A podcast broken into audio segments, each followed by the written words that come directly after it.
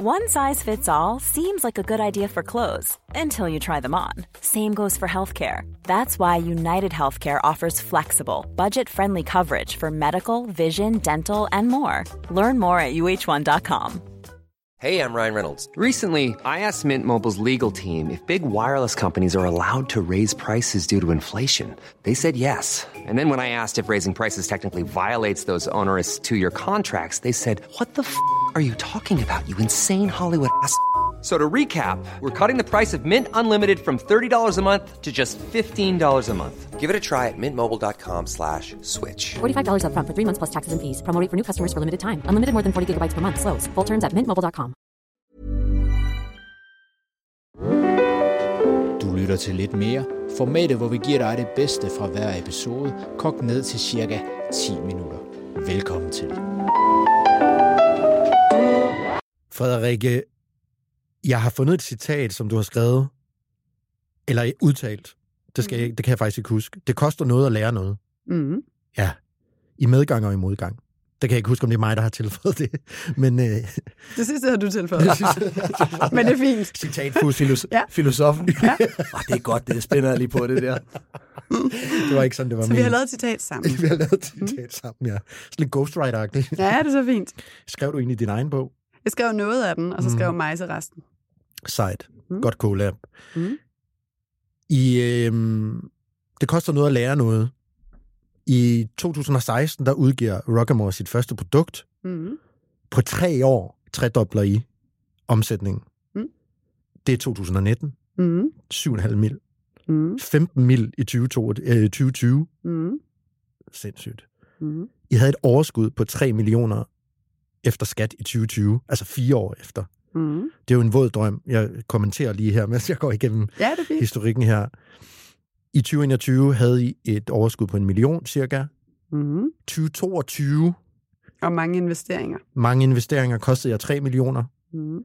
2023, der kan jeg se, at I håber, trods øget inflation, stigende renteniveau og historisk lav forbrugeroptimisme, at øh, levere et positivt resultat. Mm, det kommer vi ikke til.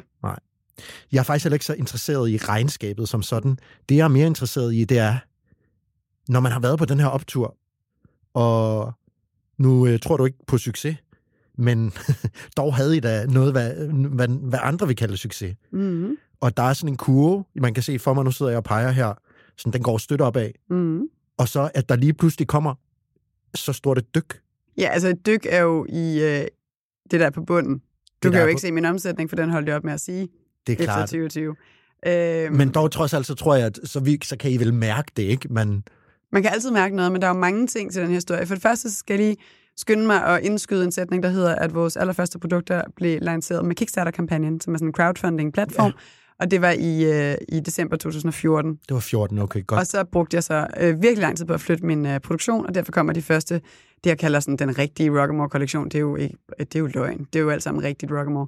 Men det Rockamore, der ikke var øh, crowdfunding-baseret i hvert Mhm. fald, det kom så i 2016. Godt.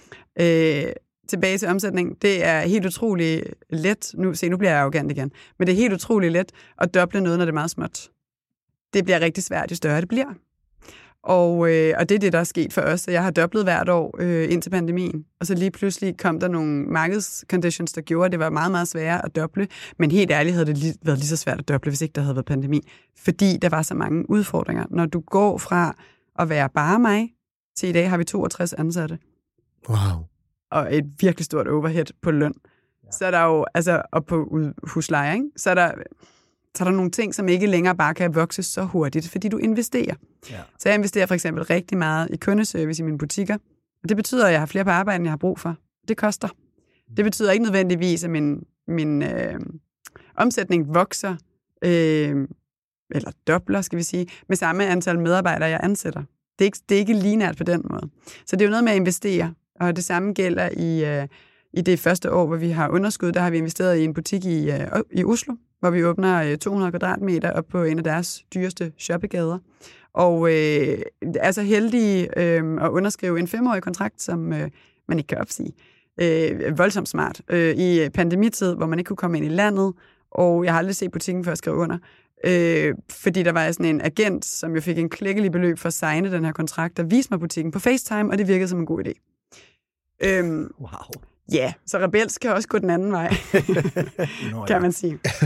den der øh, idé om, at man kan alt, ikke? Og intet våges, intet vindes. Nemlig. Så øh, her har vi da øh, vundet viden om, at det ikke er sådan, man gør.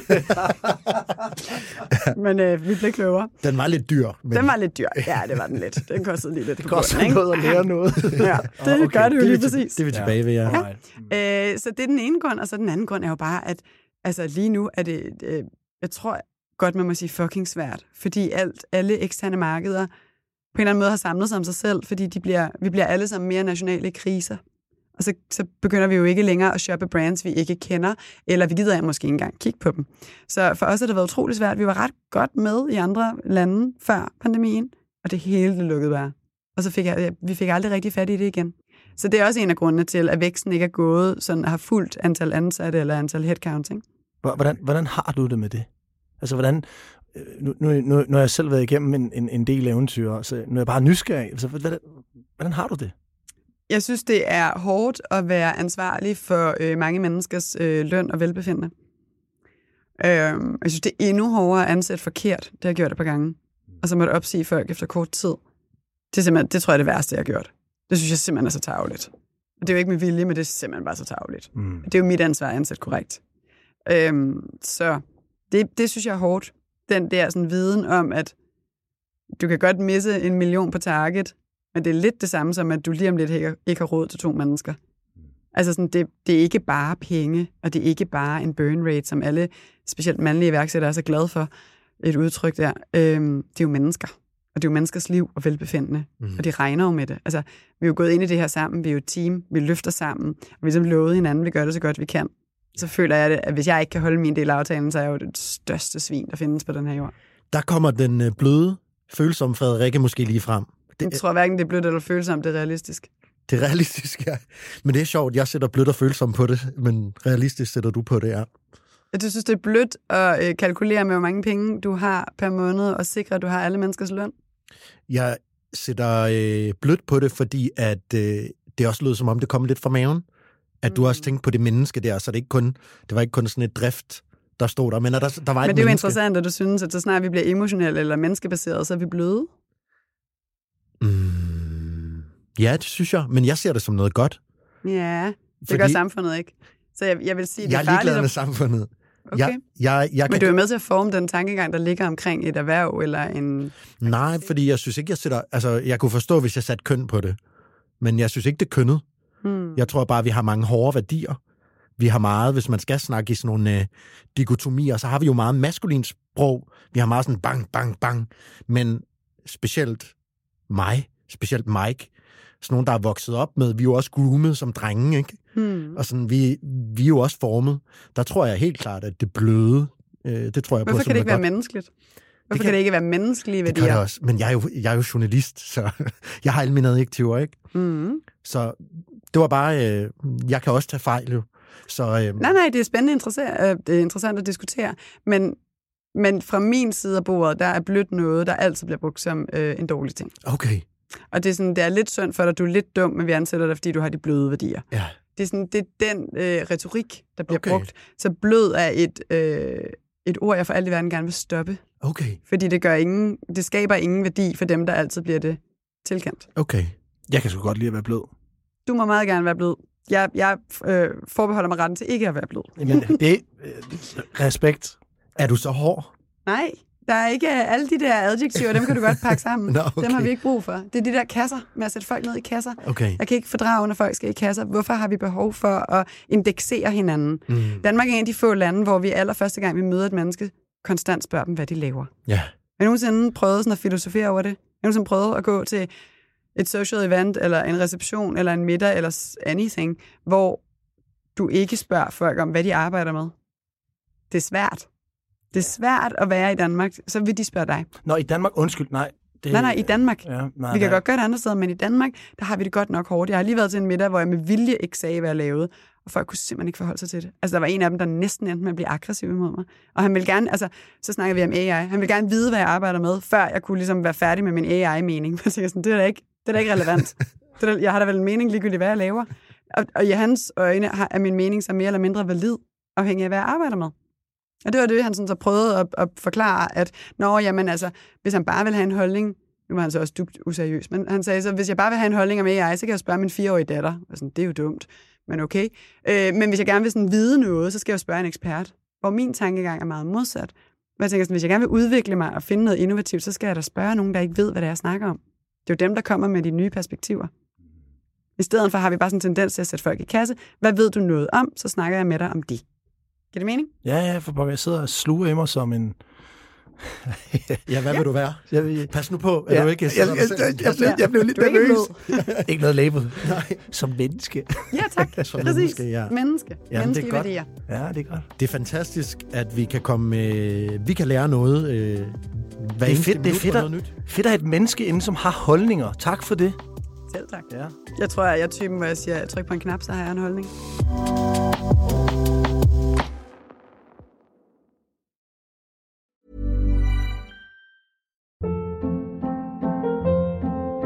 Hold up. What was that? Boring. No flavor. That was as bad as those leftovers you ate all week. Kiki Palmer here, and it's time to say hello to something fresh and guilt-free. Hello Fresh. Jazz up dinner with pecan-crusted chicken or garlic butter shrimp scampi. Now that's music to my mouth. Hello Fresh. Let's get this dinner party started. Discover all the delicious possibilities at hellofresh.com.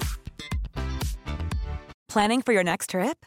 Elevate your travel style with Quince. Quince has all the jet setting essentials you'll want for your next getaway, like European linen, premium luggage options, buttery soft Italian leather bags, and so much more. And is all priced at 50 to 80% less than similar brands. Plus, Quince only works with factories that use safe and ethical manufacturing practices. Pack your bags with high-quality essentials you'll be wearing for vacations to come with Quince. Go to quince.com slash pack for free shipping and 365-day returns.